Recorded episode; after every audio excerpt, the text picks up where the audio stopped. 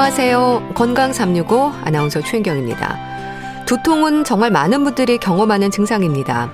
머리가 아프다, 지끈거린다, 쑤신다, 욱신거린다, 무겁다, 옥죄는 것 같다.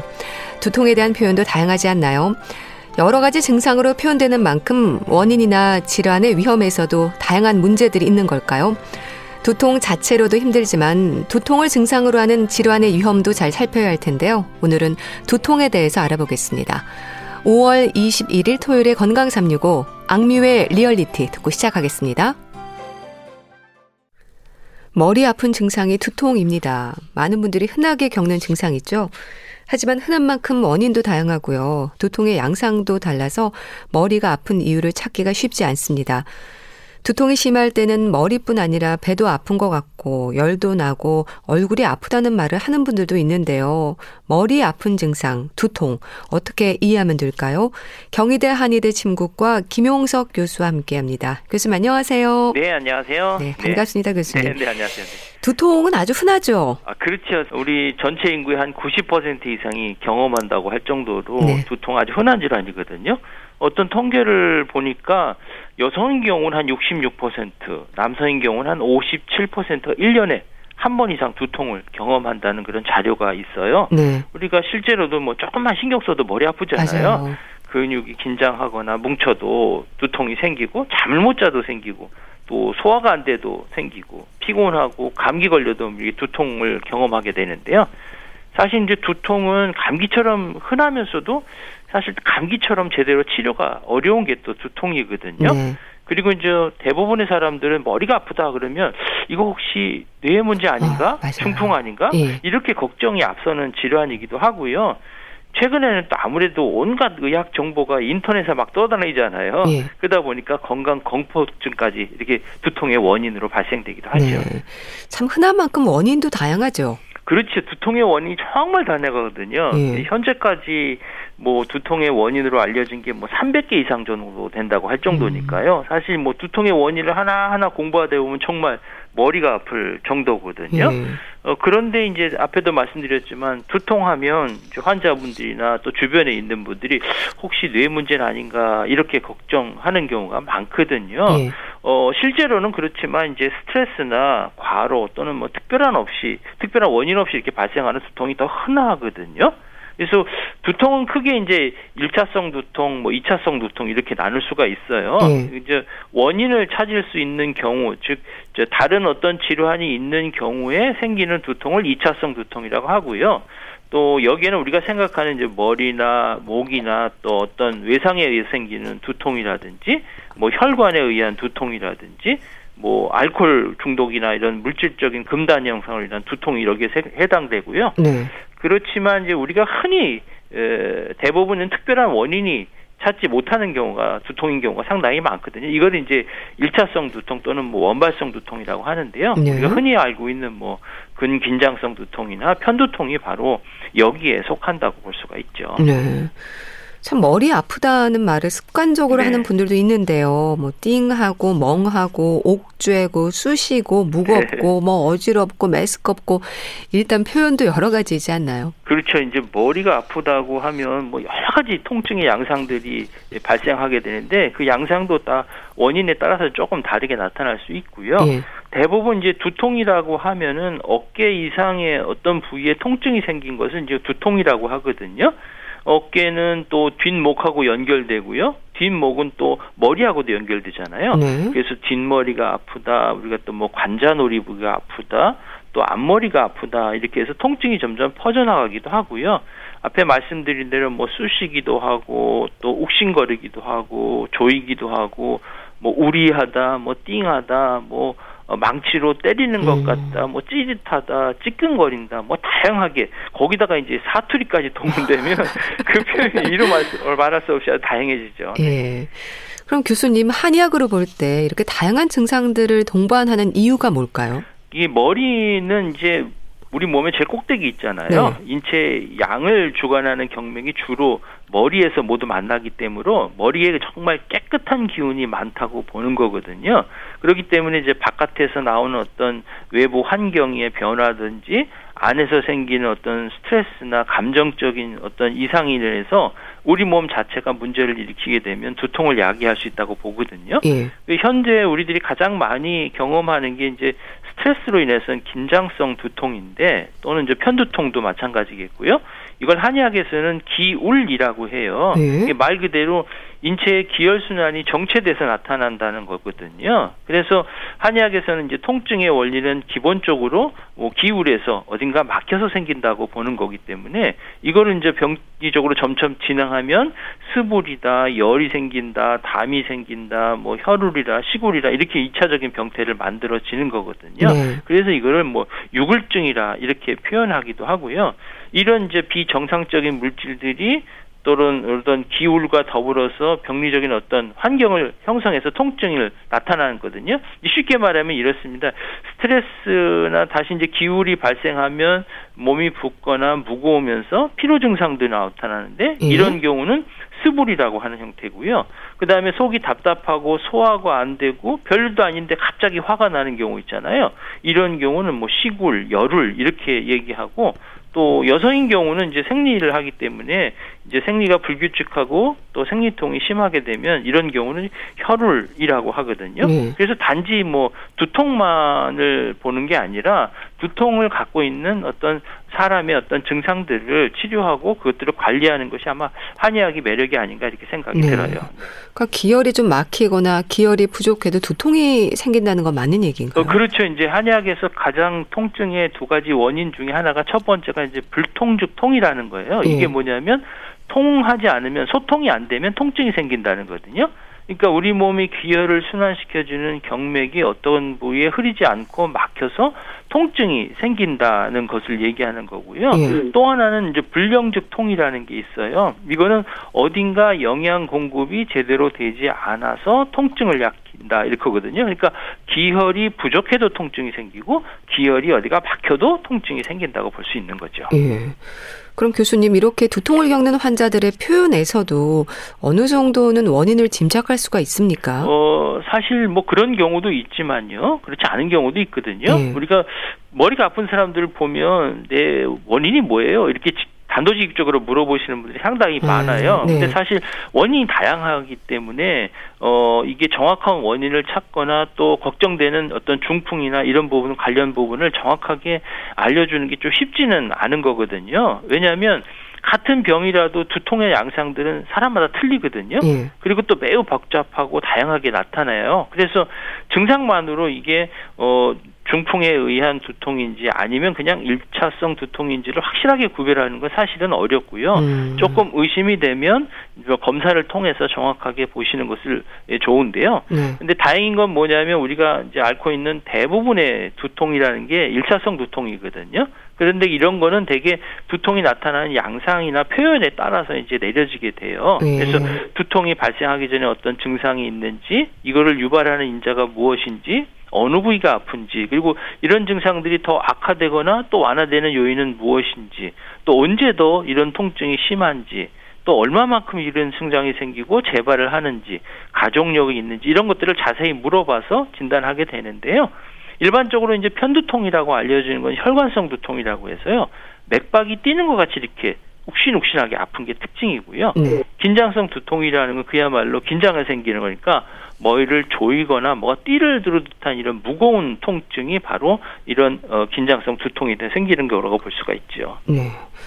통증의 정도를 10으로 할 때 그럼 뭐 1부터 3, 4, 7, 8 이렇게 나뉠 수 있을까요? 그렇죠. 이런 통증 평가 도구를 이제 숫자 평가 도구라고 얘기하거든요. 예, 주로 이제 전반적인 통증의 강도를 평가하는 데 사용하게 돼요. 그래서 이제 환자분들한테 저희가 물어보기를 현재 본인이 느끼는 통증의 정도를 저희가 어, 말씀해 보세요 하면서 전혀 아픈 게 0이라고 하고 그리고 머릿속으로 생생할 때 이 세상에서 최고로 아픈 거를 10이라고 하면 지금 통증은 어느 정도 됩니까? 라고 이렇게 보거든요. 네. 그래서 1점에서 10점까지의 통증을 우리가 평가를 하는데 대개 1점에서 4점까지는 아주 경한 정도라고 보고요. 음. 5점에서 6점 정도는 중등도 그리고 7점 이상은 아주 중증이라고 볼 수 있기 때문에 WHO에서도 마찬가지로 이 3단계 진통제 사용 지침에 따라서 진통제를 선택하는 어떤 지표로 사용하고 있죠. 네.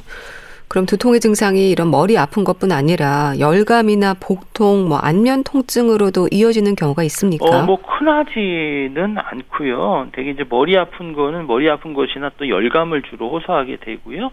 또 얼굴에 통증도 나타나기도 하지만 복통까지 나타나는 경우는 그렇게 흔하지는 음. 않지만요. 예. 우리가 이제 뇌막염이나 뇌염에 의해서 생기는 두통인 경우는 조금 주의할 필요가 있어요. 사실 뇌는 이제 두개골하고 여러 겹의 내막에 의해 보호돼서 균이 전혀 없는 곳이거든요. 근데 이제 면역력이 떨어지거나 또 외부 어떤 외상이나 또 중이염이나 이런 것들에 의해서 문제가 생기면 뇌 염증이 일어나요. 네. 그러면 뭐 열감이 생기고요. 또 오한이 발생되는 거 많고 또 기침하거나 머리를 막 흔들어 보았을 때 머리가 심하게 울리고 통증이 심해지는 경우가 있는데 이런 경우는 신경계 어떤 염증이 있는 것이 아닌가 확인해 볼 필요가 있죠. 네. 또 두통의 원인이 신체적인 이상 신호일 수도 있지만요. 뭐 성향이나 정신적인 부분과도 연관이 있을까요? 어, 사실 이제 이런 부분들 많이 질문들을 하시는데요. 네. 우리가 이제 긴장성 두통이나 편두통은 대부분 이제 스트레스로 인해서 더 악화되고 그 스트레스 때문에 문제가 생기는 경우가 상당히 많거든요. 그래서 특히 이제 만성적인 두통이 있는 분들은 그 통증이 지속되면서 뭐 우울감이라든지 불안감이라든지 이런 다른 어떤 심리적인 증상들이 함께 나타나기도 하고요. 예. 또 이제 우울이나 불안이나 불면 또 이런 문제가 있을 수가 있어요. 그래서 경우에 따라서는 어, 정신과적인 치료가 필요한 증상이 있는 분들에게는 이런 통증에 대한 민감도가 더 높아지기 때문에 네. 그 두통이 여러 통증과 함께 발생할 가능성이 높거든요. 네. 대개 보면 이제 편두통을 자주 앓는 분들을 보면 성향들이 되게 깔끔하고 아주 완벽한 이런 어, 성격을 가진 분들이 많이 있어요. 네. 외감 두통, 내상 두통으로 구분이 되던데 이런 것도 그런 의미일까요? 네, 이제 외감 두통, 내상 두통은 한의학에서 많이 쓰는 용어인데요. 예. 한의학에서는 전통적으로 이제 외부 환경의 어떤 나쁜 기운이나 어떤 기후에 접해서 발생되는 경우를 외감 두통이라고 이야기하고요. 내상 두통은 오장육부의 안에 기능이 이상이 생기는 경우인데 대개 뭐 스트레스라든지 감정이라든지 그다음에 과도하게 저뭐 허로라고 해서 어, 허약하든지 아니면 어, 잘못된 식생활 습관으로 인해서 식적이 이렇게 생겨서서 생기는 두통을 어, 내상 두통이라고 얘기하는데요. 네. 대개 외감 두통의 특징은 이제 아주 통증이 무거운 것이 지속되고 또 병이 급격히 발생하고 뭐 발열이나 오한 또 입이 마르거나 콧물 같은 이런 감기 기운이 있는 증상들을 쉽게 생각하시면 되고요. 내상 두통에 생기는 경우는 통증의 양상이 좀 사실 다양하고요. 또 기간의 차이가 나고 그렇지만 이제 병이 발병이 조금 느리고 때로는 심해졌다가 때로는 악화졌다 하는 이런 경과 과정을 겪게 되죠. 네. 또 교수님 뇌졸중을 의심할 수 있는 증상에서도 두통이 지적이 되는데요. 그때는 태어나 처음 느껴지는 극심한 두통, 벼락 같은 두통이라는 말을 합니다. 근데 그게 어느 정도인지는 사실 좀 이해가 어려운데 이 정도면 몸을 가눌 수도 없지 않을까요? 아, 그렇죠. 이 정도면 뭐 어, 너무 극심한 도, 통증 세상에 태어나서 이런 통증은 없다라고 네. 할 정도로 이 통증인 경우에는 정신을 못 차릴 정도가 되죠. 그런데 이런 이차성 두통은 이런 두통 외에도 다른 증상들이 수반하는 경우가 많거든요. 특히 이제 중풍 같은 경우는 그래요. 네. 그러니까 반신이 마비되거나 저리거나 또 어지럽거나 또, 또 시야에 또는 시력에 문제가 생기기도 하고 심하면 이제 의식이 떨어지고 판단력도 떨어지고 인지 기능도 떨어지는 이런 현상이 생기거든요. 이런 경우는 이제 대개 중풍에 관한 문제이기 때문에 뇌에 관한 검사를 조금 집중적으로 해볼 필요가 있고요. 네. 또 이제 이런 신경학적인 이상은 없지만 우리가 주의해야 될 것은 무엇이냐면 4, 50대에 전혀 경험하지 못한 이런 새로운 두통이 발생했거나 또 기존에 있던 두통이 좀 심해지거나 그리고 기존에 경험하지 못했던 정말 최악의 두통을 느낀다든지 그리고 두통의 양상이 변하거나 어떤 치료를 통해서도 전혀 반응하지 않을 경우 지금처럼 뭐 벼락치듯이 갑자기 시작된 두통에 대해서는 네. 추가적인 검사를 해보실 필요가 있죠. 네. 그러니까 중풍의 의심 증상으로 지적이 되는 게 말씀 주신 벼락 같은 두통이지 않습니까? 네네. 네. 이럴 땐 얼른 병원을 찾아야 한다고 하는데요. 그럼 혹시 한 번의 경험으로도 중풍이 올 수 있는 겁니까? 중풍으로 인한 두통의 가장 특징이 이제 갑자기 발생한다는 네. 거거든요. 그러니까 망치로 맞은 듯한 이런 두통이 생기기도 하고요. 벼락 같은 두통도 생기기도 하고 이럴 때는 뭐 토하거나 뒤쪽에 목이 뻣뻣해지는 이런 형태가 나타나게 되거든요. 네. 흔히 다른 사람과 뭐 혈압을 높일 정도로 뭐 싸우거나 분노하거나 이런 상황에 잘 발생하게 되고요. 자다기가 갑자기 심한 두통을 느껴서 깨는 경우도 종종 있거든요. 네. 이런 경우는 매우 위험한 두통이기 때문에 병원을 바로 방문하는 게 좋죠. 네. 또 이런 질문도 받지 않으세요, 교수님? 두통의 일상이라서 늘 머리가 무겁고 아픈데 개운친 않지만 견딜만 하다는 분들이 있거든요.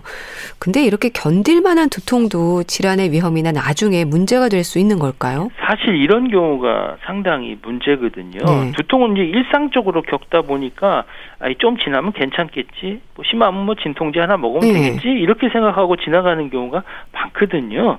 그런데 문제는 뭐냐면 이런 두통의 원인을 원인을 잘 찾아서 제대로 치료하지 않으면 이게 방치되는 거거든요. 오랜 기간에. 그러면 어떠냐면 통증의 빈도수가 점점 점점 늘어요. 네. 그리고 나서 통증은 점점 점 심해지고 약을 치료해도 반응을 보이지 않는 이런 만성 두통으로 발생하게 되거든요. 대개 이제 보통 두통의 증상은 머리에 열이 나면서 터질 것 같으나 뭐 경련이나 구토 증세가 있고 의식의 변화나 신경 어떤 이상이 발생되게 되는데 예. 그러나 이런 증상은 워낙 흔한 일이기 때문에 사람들이 그러려니 하고 참거나 그냥 진 통제 하나로 해결하려고 하거든요. 그런데 이런 경우 잘못하면 앞에 말씀드렸던 중풍으로 발전할 아. 수가 있어요. 예. 그래서 또 이제 문제는 뭐냐면 이런 지속적으로 통증이 계속 나타나면은 작업 능률, 일의 능률이 떨어지잖아요. 예. 그리고 뭐 우울해지고 스트레스고 또 정신적인 고통이 동반되기 때문에 아무래도 두통이 생기게 되면 적극적으로 원인을 찾고 치료하는 게 중요하죠. 네.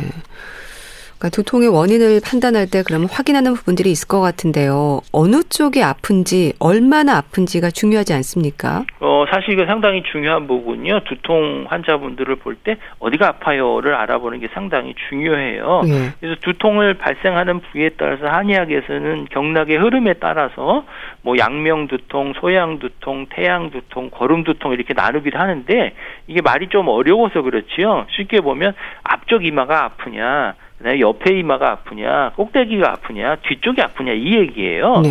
그래서 앞니가 아픈 거를 우리가 전두통이라는데 이런 경우를 양명두통이라 하거든요. 이런 경우에 사람들을 보면 되게 쉽게 체하는 분들이 상당히 많고요. 네. 또 신경이 연약하거나 아니면 비염 같은 경우에도 이런 경우가 생기고요. 뒷머리가 아픈 경우를 이제 후두통은 이제 태양두통이라고 해서 이런 경우는 대개 이제 고혈압이나 또는 뭐 감기 초기에 이런 현상들이 생기는 경우가 있고요. 네. 그다음에 정수리가 아픈 거를 이제 거름두통이라 하거든요. 이런 경우는 간계통에 이상이 있을 때 뭐 어 피곤하거나 아니면 분노했을 때 생기는 경우가 많고요. 또 옆머리가 아픈 경우는 이제 소양두통이라고 하는데 이런 경우는 담계통의 이상이 생기는 것으로 대개 보면은 이제 스트레스에 예민한 사람들이 많이 발생한다고 보죠. 네.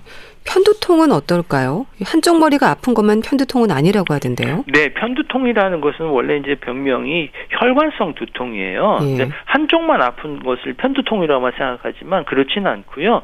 양쪽이 다 아프면서 통증의 양상이 혈관이 뜰 때마다 욱신욱신거리는 것을 편두통이라고 이야기를 하고요. 네. 우리가 이제 한쪽 머리가 아픈 것을 뭐 측두통 이렇게 얘기를 하는데 이런 경우도 신경이 예민한 분, 또 생각을 너무 많이 하는 분들 있잖아요. 이런 이런 분들한테 이제 잘 생기는 경우가 많죠. 네. 또 증상의 지속성도 중요한 판단 기준이 됩니까? 네, 이것도 상당히 중요하거든요. 네. 부위도 중요하지만 이게 얼마만큼 빈도로 생기느냐. 그리고 한 번 발생했을 때 얼마만큼 계속되느냐, 그리고 좋아졌다 나빠졌다 이런 경과가 있느냐를 물어보는 것도 상당히 예, 원인을 파악하는데 중요한 단서가 되거든요. 네. 예를 들면 이제 3차 신경통이나 돌발 반두통이라는 게 있어요. 이런 경우는 짧은 통증이 하루에도 여러 차례 반복하게 나타나고요. 그리고 편두통은 일단 주기가 있거든요. 예. 한 달에 몇 번 이렇게 여러 차례 이렇게 발생하게 되고 한 번 하게 되면 뭐 4시간에서 72시간 내 대부분 소실되고요. 그렇지 물론 뭐 예외적으로 3일 이상 지속되는 경우가 있지만 네. 대부분의 경우는 24시간 내에 잠을 자고 나면 이런 통증이 좀 소실되는 경우가 있고요. 예. 또 이제 긴장성 두통은 스트레스 때문에 생기는 경우가 많기 때문에 오랜 시간에 걸쳐서 지속적으로 나타나는 경우가 있습니다. 음. 하루 종일 아픈 경우도 있나요? 어, 요 그런 거를 어, 하루 종일 아픈 통증이라고 이야기하는데 음. 이런 경우는 만성 통증이라고 볼 수 있고요. 편두통인 경우에 이런 현상들이 생길 수가 있어요. 네. 머리가 아프면 사실 고개를 가눌 수 없다는 말을 할 정도로 누워 있는 경우도 있지 않습니까? 네네. 머리끈을 좀 묶는 건요. 네. 드라마에서도 좀 보는데 네. 증상 완화에 도움이 될까요? 어, 일시적으로 머리끈을 묶는 것들은 혈류를 호혈로 압박을 시켰다가 그다음에 풀어주는 효과가 있기 때문에 우리가 뭐 일종의 지압 같은 효과가 있지만 이것들을 계속 묶어대게 되면 순환에도 문제를 음. 때문에 오히려 또 통증이 악화되는 경우도 있어요. 네. 일시적으로 하는 것은 좋지만 하루 종일 머리끈을 쪼매고 있는 것은 네. 오히려 더 혈액순환에 좋지 않기 때문에 네. 순환의 문제를 일으킬 수가 있죠. 네. 참 교수님 머리는 두통 없이 맑고 개운한 상태여야 하는 게 맞는 거죠. 그렇죠. 머리는 우리 몸에서 가장 꼭대기 있는 부분이잖아요. 산은 위로 올라갈수록 맑은 공기가 있잖아요. 예. 마찬가지로 우리 몸에서 가장 높은 곳에 있는 머리도 맑은 기운이 위로 올라간 곳이에요. 물도 맑은 것은 위로 뜨고 탁한 것은 아래로 가라앉잖아요. 머리는 우리 몸에서 가장 높은 곳에 있으니까 맑은 기운들이 올라가야 되는 것이 당연한 이치죠. 네. 그래서 머리에 탁한 기운이 올라가면 두통이 생기는 것이죠. 음. 네. 두통으로 병원을 찾는 분들은 만성화된 상태에서 오는 경우가 많을까요? 뭐 급성적으로 오는 경우도 있지만은요, 만성적으로 오는 경우도 상당히 음. 많거든요. 우리나라 그 두통학회에서 발표한 자료에 의하면 직장인 그3명 중에 한 명이 뭐 주에 한 주에 막 1에서 3회 정도 두통을 겪는다고 하거든요. 예. 그리고 또 만성 두통의 위험이 있는 것으로 나타났어요.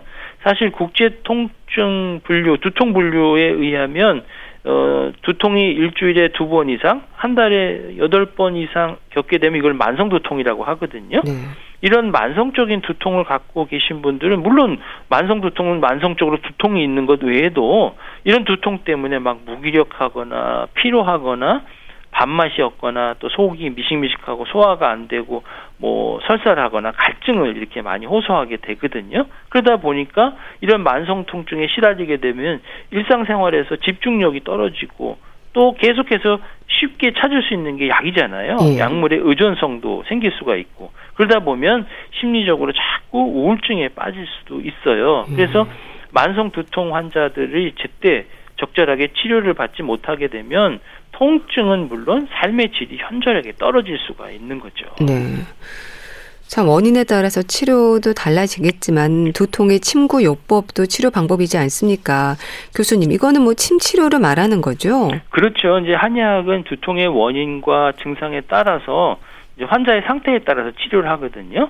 일반적인 치료가 1침, 2구, 3약이라고 해서 침치료, 뜸치료, 약물치료를 하거든요. 예. 그 외에도 뭐 약침이라든지 추나요법이라든지 부항요법을 하게 되거든요. 그래서 대부분 이제 침 치료를 하게 되는데 침 치료는 아픈 부위에다 놓기도 하지만 손이나 발에다 침을 놔요. 네. 그러면 이제 환자분들이 물어보시는 것 중에 뭐냐 머리가 아픈데 왜 손발에 침을 놔 이러거든요. 네. 이제 앞에 설명드렸듯이 머리 두통이 발생되는 부위에 따라서 앞쪽 머리냐 옆쪽 머리냐 정수리 부분이냐 뒤쪽 부분이냐를 이제 나눴잖아요. 네. 그래서 그 경락 기운이 가장 많이 있는 대표적인 부위들이 손과 발에 있기 때문에 그 손과 발에 문제를 침을 놓게 되는 거거든요. 이걸 이제 한약에서는 원위치열이라고 하고 우리가 보면 이제 원격 조정하는 곳이다 이렇게 이해를 하시면 쉬울 것 같아요. 네. 네.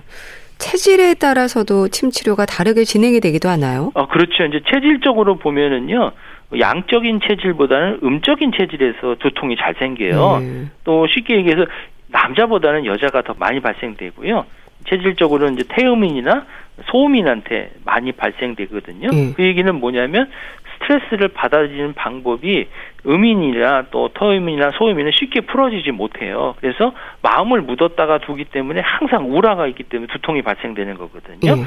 이런 태음인에 생기는 두통은 이제 뒷머리가 뻣뻣한 게 특징이고요. 소음인들은 지나치게 생각이 많아서 둘송이 방이기 때문에 되게 은은한 두통이 특징이고 소양인들은 분노하는 경향이 많기 때문에 열을 동반한 두통이 비교적 많고요. 그러다 보니까 이것들을 치료하는 혈자리가 달라질 수밖에 없죠. 네. 참 마사지, 지압을 비롯해서 일상에서 나름 노력도 많이들 하시잖아요. 교수님, 두통이 생길 때 증상 완화를 위한 방법 어떤 게 있을까요? 어, 사실 이제 두통하면 쉽게 찾을 수 있는 게 진통제인데요. 네. 이 진통제는 습관성이 되다 보면 안 되거든요. 그렇기 때문에 통증을 완화시켜 줄 수 있는 일상적인 어떤 생활 요법들을 꾸준하게 실천하는 것이 가장 중요해요. 첫 번째가 뭐냐면은 식사를 제때 챙겨 드시는 거거든요. 예. 왜냐하면 굶게 되면 이제 공복기가 길면 혈당 수치가 높아져요. 그러면 그런 그 뇌에 혈당을 공급하기 위한 그렇죠 혈당 수치가 높아지는 게 낮아지죠. 음. 그러니까 뇌에 혈당을 공급하기 위해서 뇌혈관이 수축하는데 이로 인해서 신경이 자극되면 두통이 생기거든요. 그래서 식사를 꼭 챙겨 드시고요. 두통을 야기할 수 있는 식품들은 피해야 되죠. 카페인이나 알코올 같은 거 마찬가지고요. 네. 그리고 작업하는 어떤 자세라든지 이거 상당히 중요하고요. 스트레스 관리 중요하고 그 다음에 적당하게 운동하는 것도 중요한데요. 쉽게 본인이 해볼 수 있는 것은 아무래도 마사지나 지압 같은 거 해볼 수가 있거든요. 예. 대개 이제 뒷머리가 뻣뻣한 경우가 많은데 이런 부분은 뒷머리에 긴장을 풀 수 있도록 마사지하는 게 좋고요.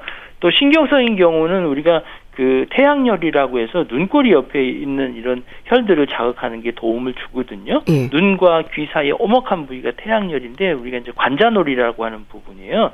이건 이제 집게 손가락으로 이렇게 쭉 눌러주면은 통증이 조금 완화될 수가 있고요.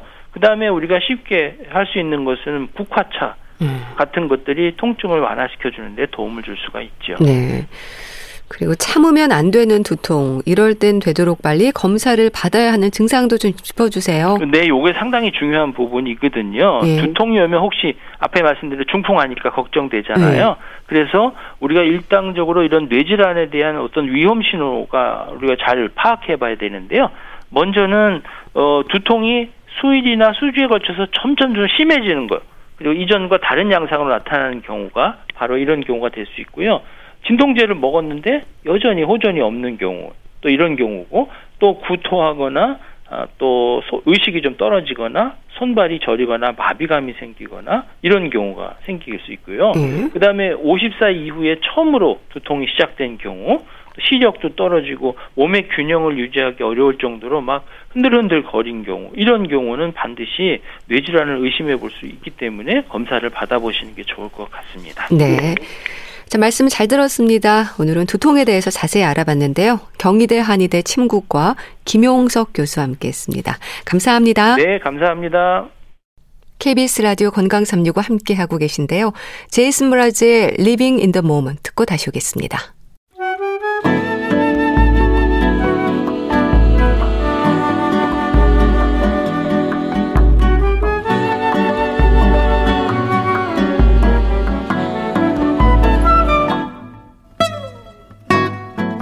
건강한 하루의 시작. KBS 라디오 건강 365. 최윤경 아나운서의 진행입니다.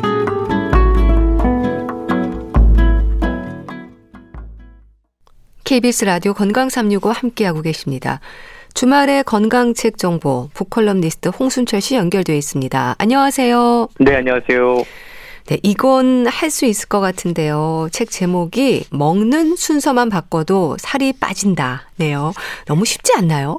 예, 그렇게 생각할 수 있는데요. 예. 거기에도 몇 가지 원칙이 있더라고요. 어, 네. 물론 다른 다이어트에 비하면 사실은 먹는 순서만 바꾸는 거니까 그렇게 큰 고통 없이도 뭔가 효과를 거둘 수 있는 그런 다이어트 방법인데요. 먼저 이 책을 쓰신 당민수 씨 박사님이시고요. 네. 의사세요. 정말 바쁘게 사는 분이시더라고요. 어, 일단 병원에서 환자들을 진료하는 것은 물론이고 유튜버로도 활발한 활동을 하고 계십니다. 네. 그래서 어 유튜브를 통해서 아, 건강에 대한 다양한 정보들을 대중들에게 전달을 하고 있고요. 뭐 내 몸 경영에 대한 또 강의를 지역체라든가 공공기관에서 하고 계시더라고요. 그리고 호르몬, 혈관 건강, 항산화, 생체 나이 이런 주제로 방송 활동도 열심히 하는 분인데요. 네. 그런 그가 다이어트가 필요 없는 건강한 식습관에 대한 책을 독자들 앞에 선보인 거죠. 이 책은요, 현대인들의 가장 큰 관심사인 비만과 다이어트를 다루고 있는데요. 네. 먹는 양을 줄이거나, 뭐, 먹는 시간을 뭐 바꾸거나, 먹는 음식을 바꾸거나, 아, 아니면 아예 먹지 않거나, 다양한 음, 다이어트 방법과 노하우가 있지만, 책은 먹는 순서에 집중을 하고 네. 있습니다. 그러니까 한 끼 식사를 영양소별로 나눠서 먹는 순서를 정하고 정한 순서대로 먹으면 살이 빠진다라는 건데요. 네. 이 영양소는 크게 세 가지로 식이섬유가 많이 든 식품, 채소나 과일류가 되겠죠. 그리고 단백질 식품, 고기나 생선류가 되고요. 탄수화물 식품, 뭐 쌀, 보리 이런 곡류를 이야기하는데 그렇게 분류를 하면 된다고 그럽니다. 네. 그리고 먹는 순서를 식이섬유부터 먹으면 되는 겁니다. 음. 그러니까 채소나 과일류를 먼저 먹고 단백질을 먹고 그 다음에 제일 나중으로 탄수화물을 먹으면 우리가 보통 식사할 때 사실 이런 거에 대한 구분 없이 밥 먹다가 찌개 먹다가 아. 고기 먹다가 반찬 먹다가 막 그러잖아요. 그렇죠. 근데 이런 일반적인 식사법보다 살이 빠진다라고 책은 소개하고 있습니다. 네. 일단 비만과 다이어트에 대한 조언이 담긴 책이네요. 먹는 순서에 관심을 갖게 된 계기가 있다면서요? 그렇습니다. 보통 의사분들도 워낙에 바쁘게 살다 보니까 스트레스도 많이 쌓이실 거예요. 네.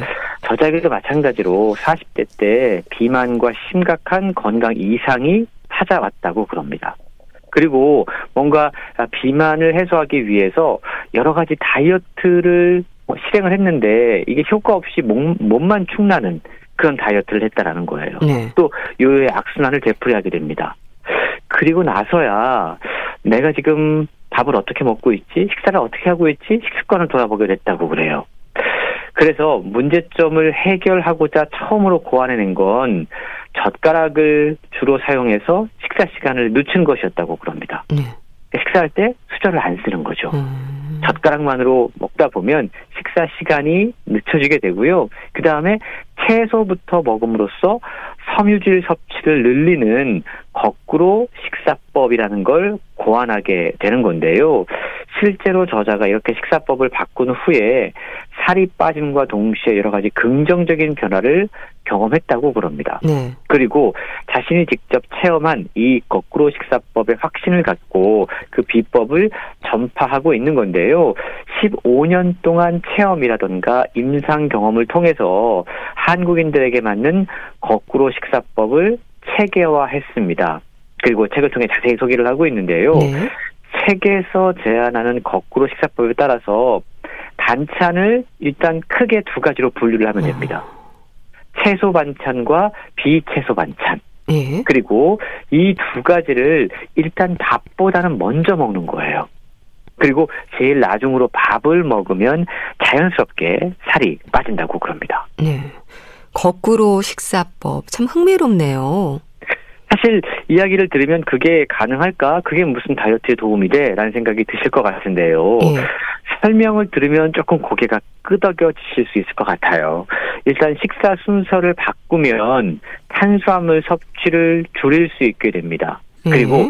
요즘 참 이 저탄고지 식사법이라고 해가지고 탄수화물을 어떻게든 적게 먹고 탄수화물 중독에서 벗어나기 위한 다양한 노력들을 하고 있는데 탄수화물을 제일 나중에 먹으면 사실은 이미 포만감이 생겼기 때문에 아무래도 적게 먹을 수 있다라는 거죠. 음. 그리고 밥을 먹을 때도 흰쌀, 흰 밀가루, 흰 면 대신에 현미라든가 통밀, 잡곡으로 이 탄수화물의 종류를 바꾸면 효과를 더욱더 크게 볼 수 있다고 그러는데요. 거꾸로 식사법으로 입맛을 바꾸고 살이 빠지게 되면 장 건강이 좋아지면서 변비나 설사가 사라지게 되고 이렇게 되면 피부가 맑아지고 잠도 잘 자고 활력이 넘치는 몸이 될 수 있다. 네. 그야말로 거꾸로 식사법이 만병통치약이 될 수 있다라는 음. 거죠. 네. 뿐만 아니고 고혈압, 당뇨, 고지혈증 이런 각종 성인병 예방과 증상 완화에 도움이 된다고 그러는데요. 네. 사실 그동안 우리가 다양한 다이어트에 관심을 갖고 이런저런 다이어트를 잘 많이 해봤습니다. 아, 맞아요. 그런데 저자는요, 예. 그런 다이어트는 살은 빠지지 않고 건강만 빠지는 악성 다이어트였다라고 이야기를 해요. 네. 우리가 보통 다이어트 그러면 아 힘들다, 고통스럽다 이런 편견이 있지 않습니까? 그렇죠. 그리고 힘들게 체중 감량에 성공을 해도 어느 순간은 그동안 좀 억눌렸던 식욕이 폭발하게 되고 요요가 찾아오면서 다시 악순환이 되는 걸 우리는 주변을 통해서 경험하게 되는데요. 그런데 이러한 악순환 다이어트를 하게 되면 고혈압이나 당뇨, 각종 성인병의 원인이 될 수 있고 이게 다시 우리 몸을 공격한다라는 거죠. 네. 그러니까 잘못된 다이어트를 하면 빠지라는 살은 안 빠지고 지켜야 할 건강만 쏙 빠지는 셈이다라고 지적하고 있는 겁니다. 네.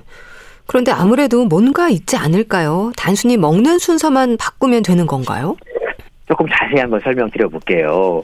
일단 한국인들의 식사법에는 약간의 좀 음, 문제가 있다라고 주장 지적을 해요. 예. 우리는 밥 위주의 식사를 합니다. 그리고 반찬을 먹죠.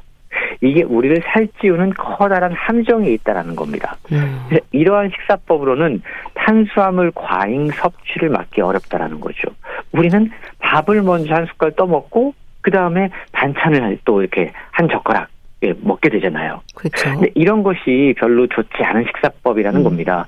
알코올 중독, 니코틴 중독, 뭐 스마트폰 중독 이런 것만 위험한 게 아니라 사실은 다른 중독들에 비해서 더 빨리 우리를 질병과 사망에 이르게 하는 것이 바로 탄수화물 중독, 탄수화물 과잉 섭취라고 해도 과언이 아니다라고까지 이야기를 하고 있는데요. 네. 일단 먹는 순서를 다르게 해서 살이 빠지는 다이어트의 비법은요. 혈당과 포만감에 있습니다. 음. 일단 탄수화물은 혈당을 많이 높이는 영양소로 알려져 있죠. 그래서 소화에 시간이 좀 걸리는 식이섬유부터 먹게 된다면 그 뒤로 먹는 단백질이나 탄수화물이 천천히 흡수되기 때문에 혈당 상승을 낮출 수 있다라는 겁니다. 네. 혈당을 낮추면 또 비만을 막을 수 있게 되거든요. 네. 체내 혈당이 많아지면 우리 췌장에선 인슐린이 분비가 됩니다. 근데 이 인슐린이 혈당을 분해해서 에너지원으로 쓰게 돼요. 그런데 필요한 에너지로 모두 쓰고도 이 혈당이 남았다면 인슐린은 남은 혈당을 지방으로 만들어 저장한다는 겁니다. 네. 그러니까 이게 살이 되고 비만이 된다는 그렇죠. 거죠. 네. 그러니까 근본적인 혈당을 낮추면 궁극적으로 비만을 막을 수 있다라는 겁니다. 네. 그러니까 식이섬유를 먼저 먹는 게 좋은 건데요. 식이섬유를 먼저 먹으면 혈당을 급격히 올리지 않기 때문에 다이어트에 도움을 줄 수 있다라는 거고 급격한 혈당 상승은 과도한 인슐린 분비를 촉진시키기 때문에 혈당을 또 급격히 떨어뜨리게 되고 네. 혈당이 떨어뜨리면 또 배가 고프지 않아도 음식을 먹고 싶게 만드는 그런 허점에 빠지게 되거든요. 음. 그러니까 식이섬유를 먼저 먹어서 천천히 혈당을 높여서 배가 아, 고프지 않도록 하는 것이 필요하다는 겁니다. 그러면 자연스럽게 음식을 찾는 일이 줄어든다고 그럽니다. 네.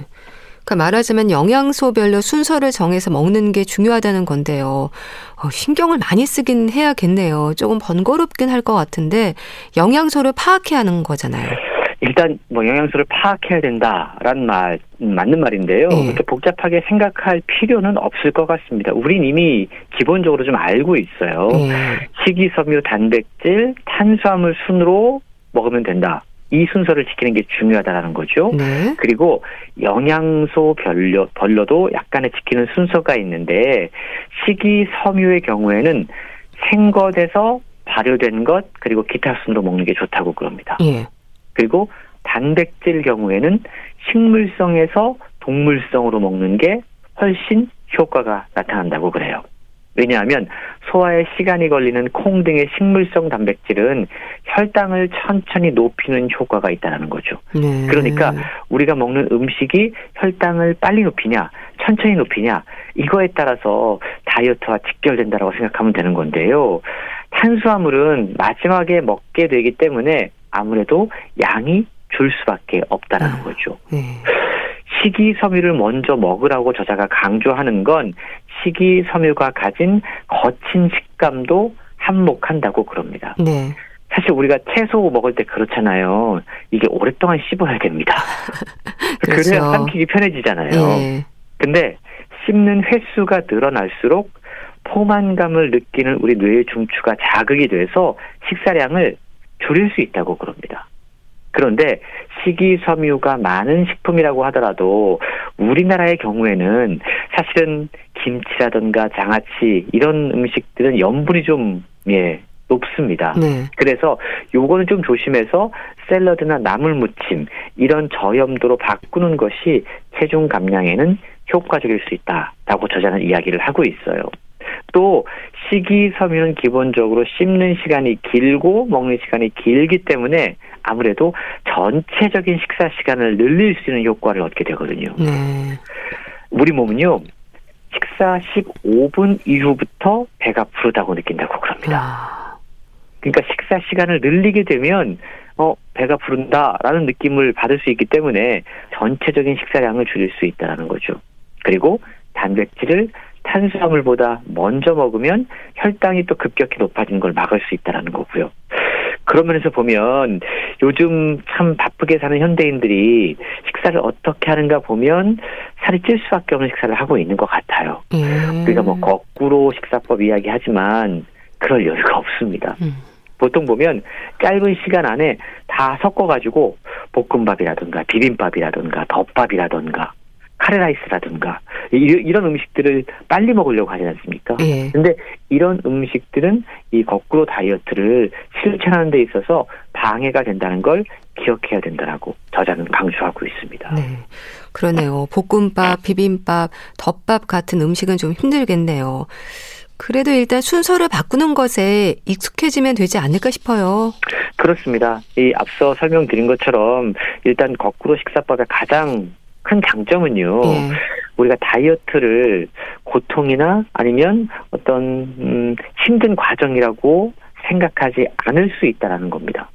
보통 우리가 여러 가지 다이어트를 할 때 이 다이어트를 실패하는 이유를 가만 분석을 해보면 일단 배고픔을 억지로 참기 때문에 그런 것 같아요. 예. 이게 이제 나중에 다시 예 막 요요 현상을 낳는다던가 아니면 보상으로 뭔가 더 먹는다던가 이런 문제들을 야기를 하자는 거죠 하잖아요. 그래서 저자는 비만을 치료하는 의사로서 체중 조절이 면역력과 건강을 해치는 사례를 너무나 자주 접하고 있다라고 음, 전하고 있습니다. 네. 심지어는 다이어트에만 몰두하다가 큰 병을 앓는 사례까지도 심심치 않게 접하고 있는데요. 저자는 책을 통해서 건강이 먼저일까? 아니면 체중 조절이 먼저일까 라고 묻습니다. 그래서 사실은 저자가 이 건강한 다이어트에 대해서 연구를 하기 시작한 건데요. 네? 책에 보면 다양한 사례들이 소개가 되고 있어요.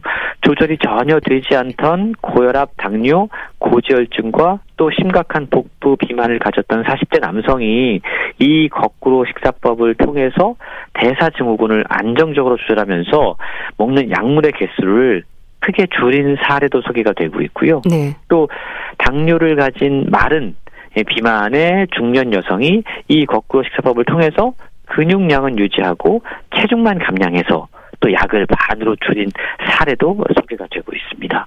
네. 또 채워지지 않은 이 허기증으로 다이어트 약까지 먹었지만 내성이 생겨서 고민하던 20대 여성이 식사법을 바꾸고 나서 약 없이 안정적으로 체중을 유지하고 있는 사례도 소개가 되고 있고요. 네. 또 식습관이 불규칙하고 탄수화물 중독이 있어서 당뇨 전 단계까지 갔던 20대 남성이 거꾸로 식사법을 통해서 혈당이 정상화된 사례가 소개가 되고 있는데요.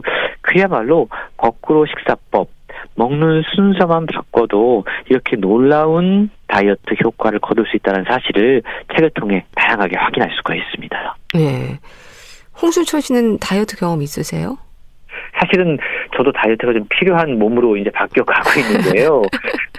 저는 특별한 다이어트는 아직까지 해보지는 않은 것 같아요. 네. 근데 아직까지는 다행히 이렇게 건강 조절이라던가 아니면 체중 조절이 잘 되고 있는데 문제는 이제 중년 이후가 되면 체형이 변하잖아요. 맞아요. 우리가 이제 아저씨 체형이라고 이야기하는 네. 그 체형이 변하다 보니까 근력이 감소하고 뭔가 저는 다이어트보다는 약간 근력 운동이 필요하지 않을까라는 생각을 하고 있는데요. 네. 어쨌든 사실은 다이어트가 많은 현대인들의 고민이기 때문에 이 비만 문제로 고민하는 분들에게는 이 책이 큰 도움이 될 것 같다라고 생각을 합니다. 네. 자, 먹는 순서만 바꿔도 살이 빠진다 소개해 주셨는데요. 북컬럼니스트 홍순철 씨와 함께 했습니다. 감사합니다. 고맙습니다. 소녀시대의 키싱 유 보내드리면서 인사드릴게요. 건강365 아나운서 최인경이었습니다. 고맙습니다.